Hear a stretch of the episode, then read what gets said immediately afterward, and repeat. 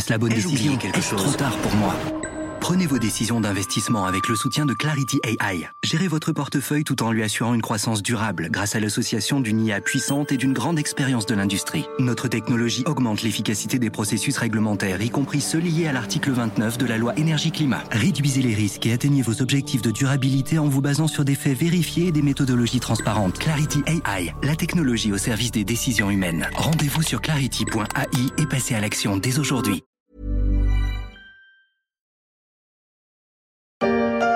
Y a quelques semaines, Gabriel Attal était en déplacement dans un collège d'Île-de-France. Et ses élèves ne croyaient pas si bien dire.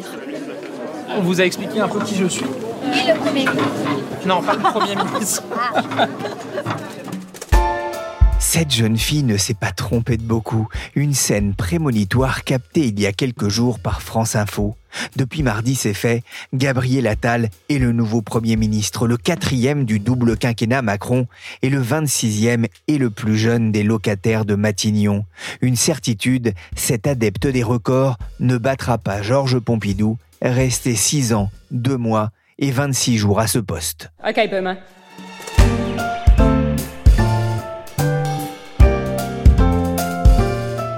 Je suis Pierrick Fay, vous écoutez La Story, le podcast de la rédaction des Échos, un programme disponible sur toutes les plateformes de téléchargement et de streaming. Abonnez-vous pour ne manquer aucun épisode. Cela a été dit ces dernières heures, j'ai pu le lire ou l'entendre. Le plus jeune président de la République de l'histoire nomme le plus jeune Premier ministre de l'histoire. Je ne veux y voir qu'un seul symbole, celui de l'audace et du mouvement. De l'audace et du mouvement, les premiers mots de Gabriel Attal sur le perron de Matignon sous les yeux d'Elisabeth Borne, 62 ans et seulement deuxième femme à avoir occupé ce poste. S'il n'était si poli, il aurait pu ajouter place aux jeunes et aux hommes pressés, car Gabriel Attal, nommé à Matignon après quelques mois à l'éducation nationale, c'est un parcours politique façon Bip bip. Velocius volatilus.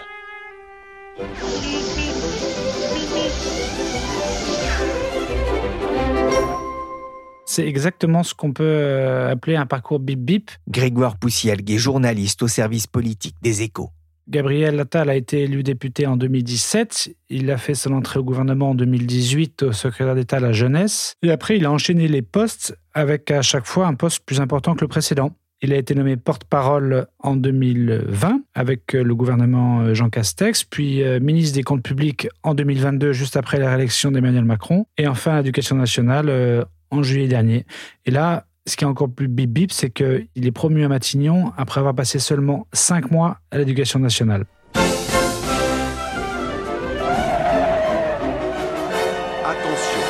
Le ministère de la Santé signale que la chasse au bip bip nuit gravement à la santé. Alors voilà, les coyotes qui l'attendent de pied ferme à l'Assemblée nationale sont prévenus. Grégoire, quelle est sa proximité avec euh, Emmanuel Macron? C'est pas un compagnon de route d'Emmanuel Macron, même s'il a adhéré à En Marche dès la création du mouvement en 2016. Mais c'est quelqu'un qui a su euh, émerger aux côtés d'Emmanuel Macron dès le début du premier quinquennat. Et c'est notamment quelqu'un qui a su s'imposer, d'une part parce qu'il est très bon en communication, et d'autre part parce qu'il a su prendre quelques risques, par exemple en, allant euh, participer à des débats, notamment pendant la, la crise des Gilets jaunes, que personne ne voulait faire au gouvernement. Donc il s'est un peu fait remarquer comme ça, en étant le bon petit soldat, on dirait. Ce qui est sûr, c'est que ce mouvement et les violences, elles ont libéré des actions, des paroles, euh, des menaces fascistes dans le pays. Euh, qui puent, faut le dire. Hein. Gabriel Attal, invité de BFM Politique en février 2019, une phrase de choc sur les violences lors du mouvement des Gilets jaunes, avant d'ajouter que les Français préfèrent le grand débat au gros dégâts. On l'entend, c'est aussi un, un professionnel de la politique, un adepte des petites phrases choc. Oui, c'est sa marque de fabrique. Il s'est tout de suite fait remarquer par des phrases choc. Une des premières, c'était en 2018. Il n'était même pas entré au gouvernement. Il était député, il était porte-parole du parti Renaissance qui s'appelait à l'époque La République En Marche. Et euh, il avait dénoncé en pleine grève de la SNCF, on était en avril 2018, là, la gréviculture. Évidemment, ça avait donné lieu à une polémique, mais ça avait marqué les esprits de quelqu'un qui faisait un peu comme son mentor, Emmanuel Macron, c'est-à-dire qu'il n'hésitait pas à, à, mettre les pieds dans le plat. Et pour ce faire, qu'est-ce qu'on fait? Ben, On fait une polémique. Ça marche toujours. Et on verra si euh, aujourd'hui à Matignon, il pourra se permettre des, polémiques à répétition d'ailleurs. Hein. C'est quand même assez peu probable. Emmanuel Macron en avait fait beaucoup quand il était à Bercy pour se faire connaître, parce qu'à chaque fois, ça fait couler beaucoup d'encre, ça fait beaucoup de presse, ça fait beaucoup de télévision, ça agite évidemment les réseaux sociaux. Mais Emmanuel Macron, s'il en a fait aussi un petit peu au début de son premier quinquennat, il s'est très très vite calmé parce qu'il s'est rendu compte que les polémiques, et surtout les polémiques inutiles avec des petites phrases euh, qui blessent le plus souvent, les dégâts à long terme, en fait, sont plus grands que les bénéfices qu'on peut en espérer à court terme. Ça t'arrive de rêver Est-ce que tu seras plus tard? Est-ce que je serai plus tard. Est-ce que je serai pas moi? Tu seras toujours toi, mais un autre genre de toi. Attal et son côté Forrest Gump, comparaison qu'il affectionne, rappelée dans un portrait Henri Gibier, à l'instar du personnage joué par Tom Hanks présent, on ne sait pourquoi, dans tous les moments clés de l'histoire de l'après-guerre. Gabriel Attal surgit sur les écrans à chaque événement clé de l'ère Macron.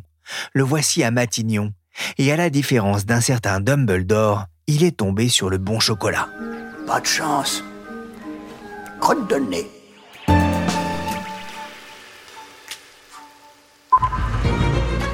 Fin du suspense, après de longues journées d'attente. Dévoilé au compte-gouttes dans la presse, le nom des nouveaux membres du gouvernement d'Elisabeth Borne. Papendiaï cède sa place à Gabriel Attal, au ministère de l'Éducation. Avant Matignon, il y a eu l'éducation. En juillet 2023, comme on peut l'entendre dans ce reportage de C'est dans l'air, Attal rue de Grenelle, plus proche du pion que du prof en fin de carrière, du 109 déjà, pour un ministère pas souvent de tout repos, j'ai demandé à Marie-Christine Corbier du service France des échos de dresser un bilan de son action, certes court mais nerveux, l'éducation nationale. C'est compliqué de parler de bilan, puisque Gabriel Attal est resté moins de six mois à la tête euh, du ministère de l'Éducation euh, nationale. C'est d'ailleurs ce qui euh, lui est reproché, c'est-à-dire d'avoir lancé des réformes sans avoir pu les mettre en œuvre. Ce que Gabriel Attal a lancé à l'éducation nationale, c'est une sorte d'opération chamboule tout. Il a promis que tous les programmes scolaires seraient revus. Il a annoncé une réforme du collège avec des groupes de niveau en français et en mathématiques et avec le retour en force du redoublement. Il a annoncé un nouveau euh, brevet des collèges, c'est-à-dire que désormais, pour passer en seconde, il faudra avoir eu son brevet, euh, sinon on ira dans une prépa lycée. Donc il va falloir mettre en place ces nouveaux programmes, il va falloir mettre en place ces groupes de niveau, il va falloir mettre en place ces prépa lycées. À cela, il faut ajouter aussi la réforme des concours enseignants, parce que euh, le manque de profs est un problème qui n'a pas disparu, loin de là. D'ailleurs, l'échec de Gabriel Attal, il est là. C'est de ne pas avoir réussi à mettre un prof devant chaque classe. Alors, il ne pouvait pas y parvenir et il n'en avait pas le temps, mais il s'y était engagé solennellement avec Emmanuel Macron. Si vous ajoutez à tout cela l'expérimentation de l'uniforme à l'école, euh, vous voyez que Gabriel Attal a ouvert plein de dossiers, mais sans les mener à leur terme. Donc, le bilan de Gabriel Attal, c'est beaucoup de changements annoncés et beaucoup de communication aussi, car il s'adresse avant tout, et il le dit, aux classes moyennes qui ne croient plus en l'école. Et auprès du grand public, si l'on en croit son ascension dans les sondages, la méthode Attal fonctionne. Gabriel Attal, euh, après avoir été ministre des Comptes publics, a vu l'éducation nationale comme un ministère concret d'où il pourrait parler euh, au grand public. L'école, euh, ça parle à tout le monde. Et quand on lui demandait d'expliquer son ascension dans les sondages, il évoquait ce qu'il appelle sa parole performative, c'est-à-dire je dis quelque chose et ça se fait. Il l'a fait avec les épreuves du bac. Souvenez-vous, fin août, il annonce le report des épreuves de mars à juin et dans la foulée, il dit que ça s'appliquera dès le mois de juin prochain. De la même manière, il a annoncé euh, l'interdiction de la baya à l'école et ça s'est appliqué dans la foulée. On a réglé un problème en 15 jours, euh, m'avait dit euh, l'un de ses proches. Mais on n'a pas réglé le problème du manque de profs en 15 jours. Euh, l'éducation nationale, c'est surtout des questions qui se règlent sur le temps long, ce que ne nie pas d'ailleurs Gabriel Attal, hein, début décembre, quand il a annoncé son fameux choc des savoirs pour relever le niveau des élèves, il a dit, pour changer un système éducatif, il faut 10 ans.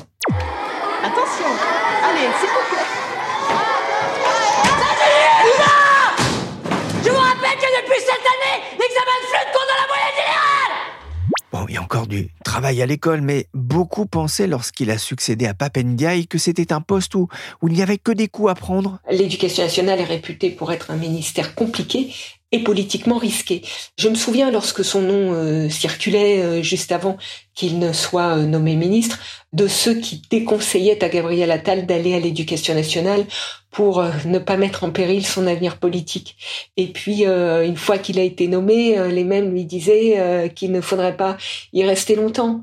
À l'éducation nationale, avec les syndicats, il a eu une relation très particulière. Sur le fond, je vous parlais à l'instant des groupes de niveau ou du redoublement.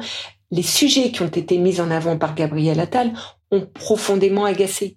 Alors, pas tous les syndicats enseignants, mais beaucoup d'entre eux, qui ont, euh, par exemple, brandi des travaux de recherche pour dire euh, les classes de niveau, ça ne marche pas, le redoublement, ça ne marche pas, des études l'ont montré.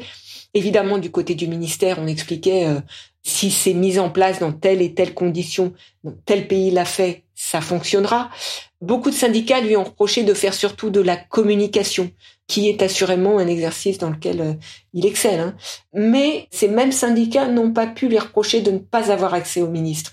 Il est arrivé le 20 juillet et dans le courant du mois d'août, il avait déjà reçu les syndicats. L'un d'eux m'avait dit à l'époque, il n'y a pas une seconde perdue, c'est concret et efficace, le ministre répond et maîtrise à la mi-août, il avait fait un premier déplacement à la Réunion, euh, si vous en souvenez, et en marge du déplacement, il était allé voir les représentants euh, syndicaux sur place. Ça, généralement, euh, cet échange-là en marge des déplacements ministériels, cet échange-là avec les syndicats, ça se fait avec le conseiller social du ministre. Et là, c'est du jamais vu, reconnaissent les syndicats. Ça s'est fait directement avec Gabriel Attal. Je me souviens aussi de la première visioconférence que le ministre avait animée euh, avec plus de 10 000 chefs euh, d'établissement. Il venait d'arriver au ministère. Les chefs d'établissement étaient très remontés contre la mise en place du fameux pacte enseignant. Et après cette réunion, une participante m'a dit, c'était formidable. Il a montré qu'il maîtrisait les dossiers, qu'il était à l'écoute, tout en laissant les syndicats s'exprimer.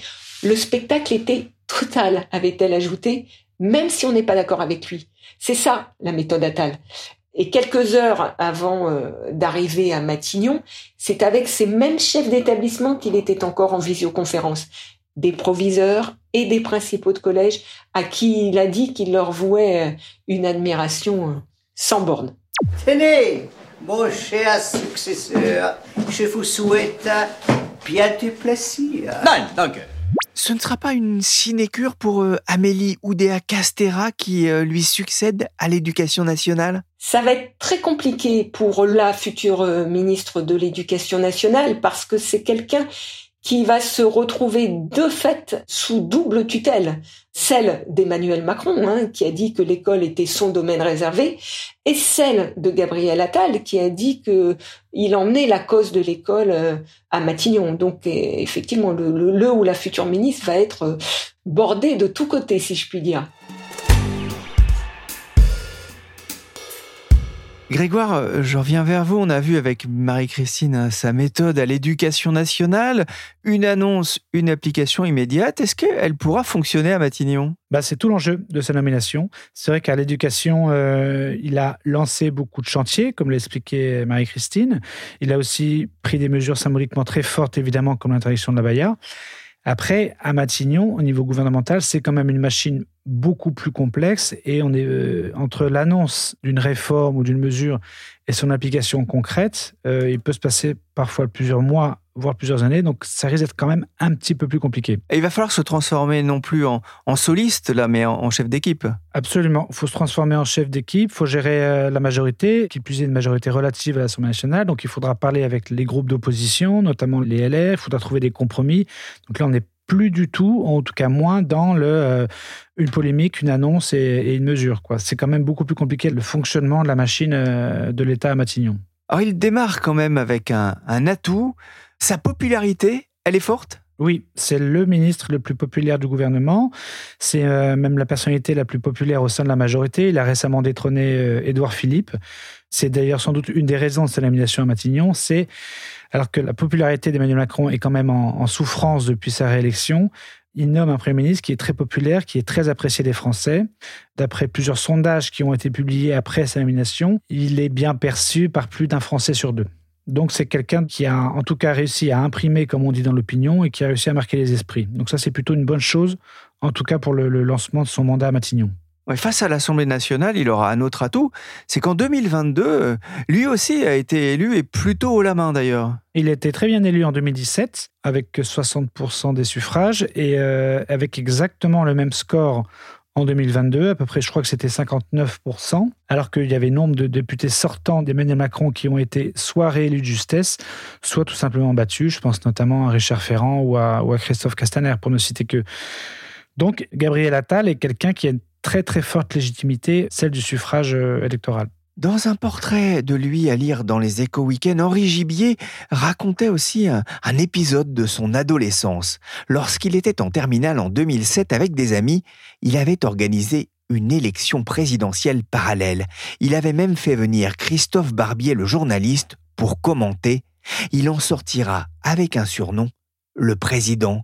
Grégoire ne risque-t-il pas de faire de l'ombre à Emmanuel Macron ah bah Ça, c'est toujours le, sujet des duos euh, Élysée-Matignon. Évidemment que euh, à terme, la question risque de se poser aujourd'hui, non, parce qu'évidemment, il y a l'effet Attal qui emporte tout, et c'est exactement ce que voulait Emmanuel Macron. Mais dans un, deux, trois, quatre, cinq, six mois, un an, évidemment, euh, on va tous se poser la question de la rivalité entre les deux hommes. Ça, c'est un impondérable de ce genre de situation.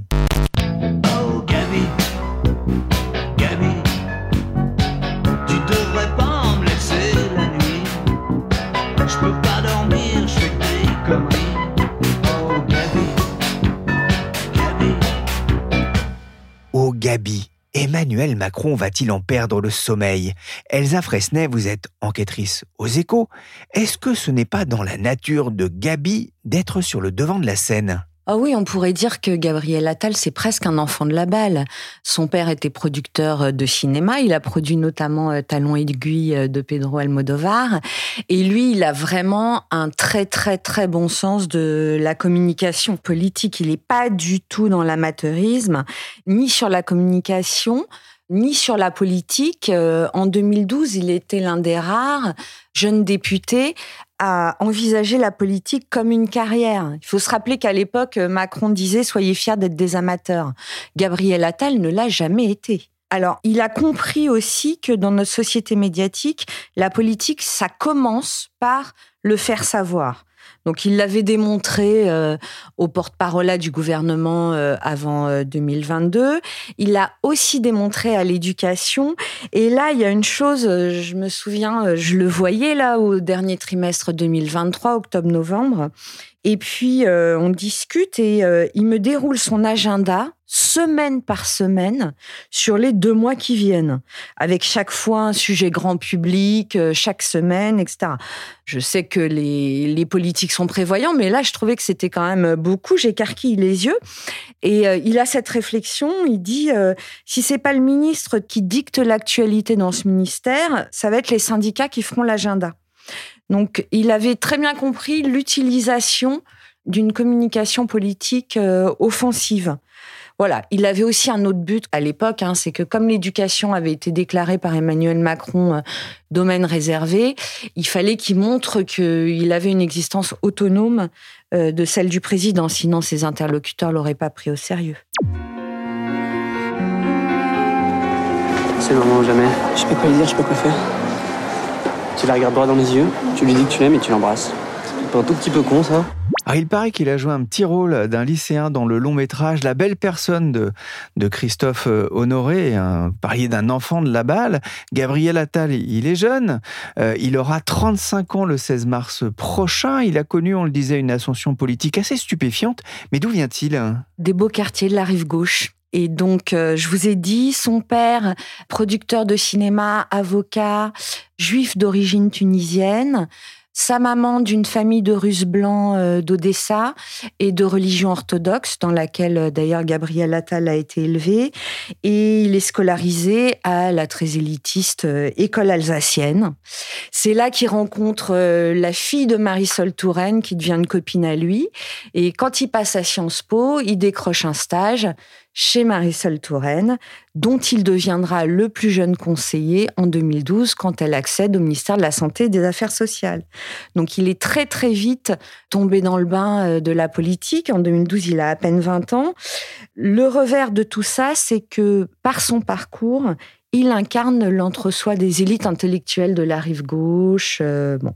Ce qui est intéressant, c'est que il en est conscient et que il a très très vite été conscient qu'il pouvait devenir euh, une tête à claque, une caricature de lui-même. Et euh, il me disait, euh, moi je pouvais cocher toutes les cases de ce que les beaucoup de gens détestent dans la Macronie.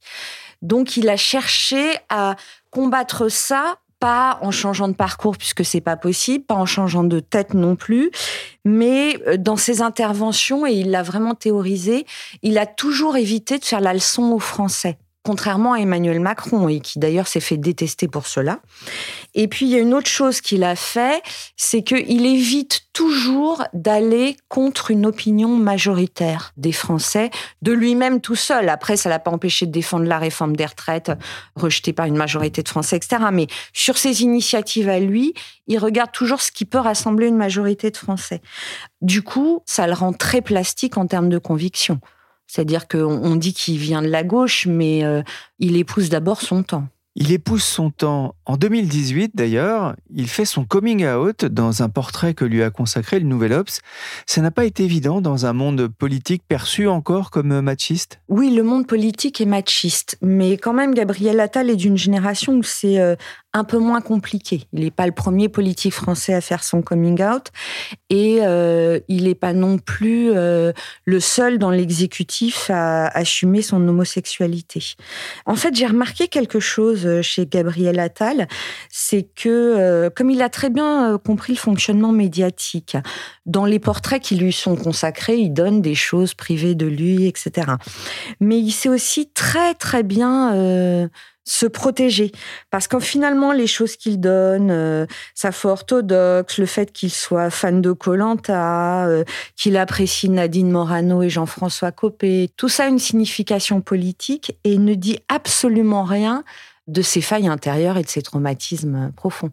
Donc c'est une forme d'exposition pour se protéger. J'en donne un peu pour pas donner l'essentiel. Oui, c'est ce que vous expliquez dans un article pour les échos. Il y a une différence, dit-il, entre assumer et mettre en scène? Oui, à l'époque, il parlait de son couple, le couple qu'il formait avec euh, Stéphane Séjourné, donc euh, le patron du parti Renaissance.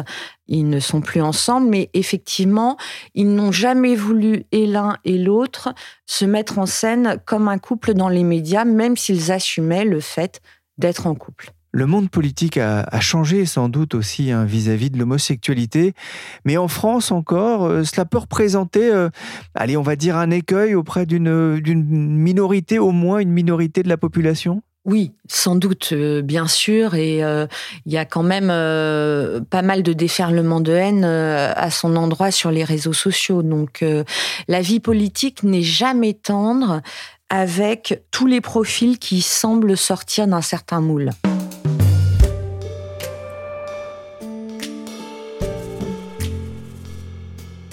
Ne te focalise pas sur tes inquiétudes, Obi-Wan. Ton esprit doit rester concentré sur ce qui se joue ici et maintenant. Mais Maître Yoda a dit que je devais être attentif au futur. Mais pas au dépend de l'instant présent. Ton esprit doit être attentif à la force, jeune Padawan. Oui, Maître. Il y a une autre chose intéressante dans le portrait que vous lui aviez consacré dans les échos il y a quelques mois. Vous évoquiez quelqu'un d'anxieux. Ah oui, je vous donne un exemple. Bon, il a toujours peur de la faute de quart et c'est un perfectionniste. Mais il faut revoir la passation de pouvoir avec Elisabeth Borne. Il fait pas le fier. Et il faut regarder les mains de Gabriel Attal. D'ailleurs, ses mains en disent toujours beaucoup.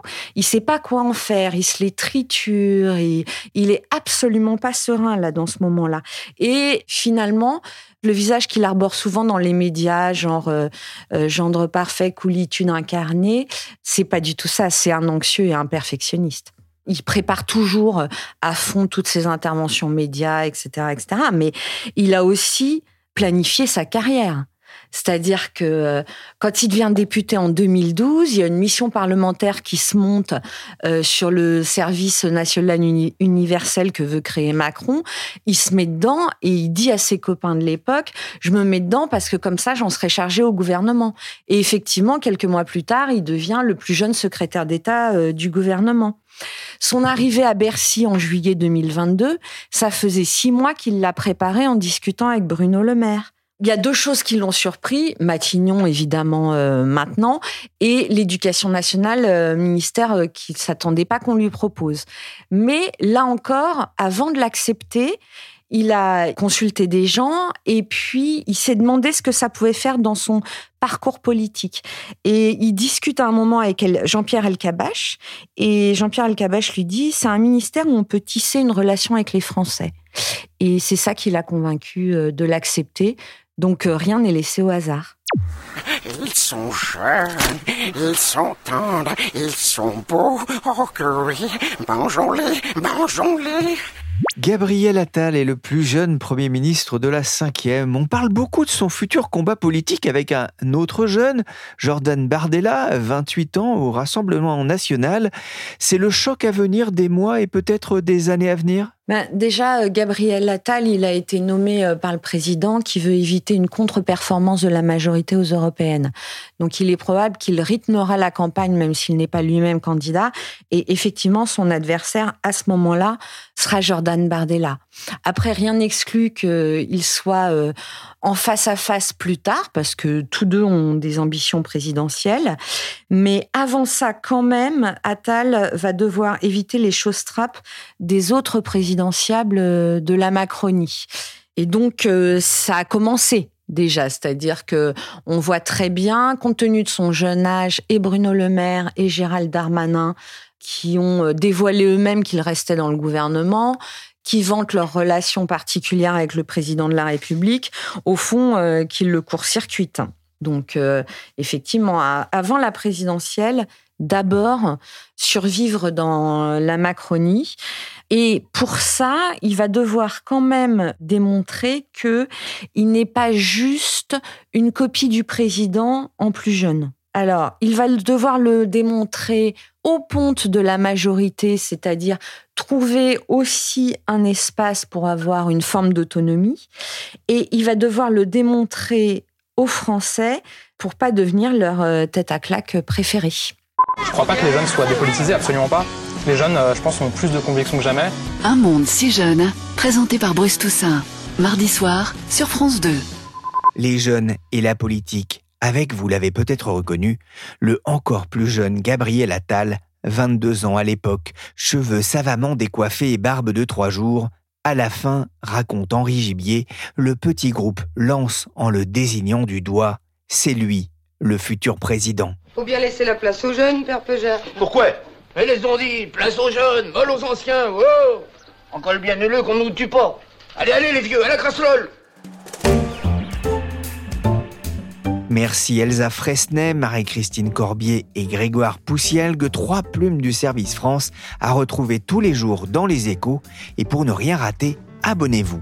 Cet épisode de la story a été réalisé par Willy Gann, chargé de production et d'édition Michel Varnet.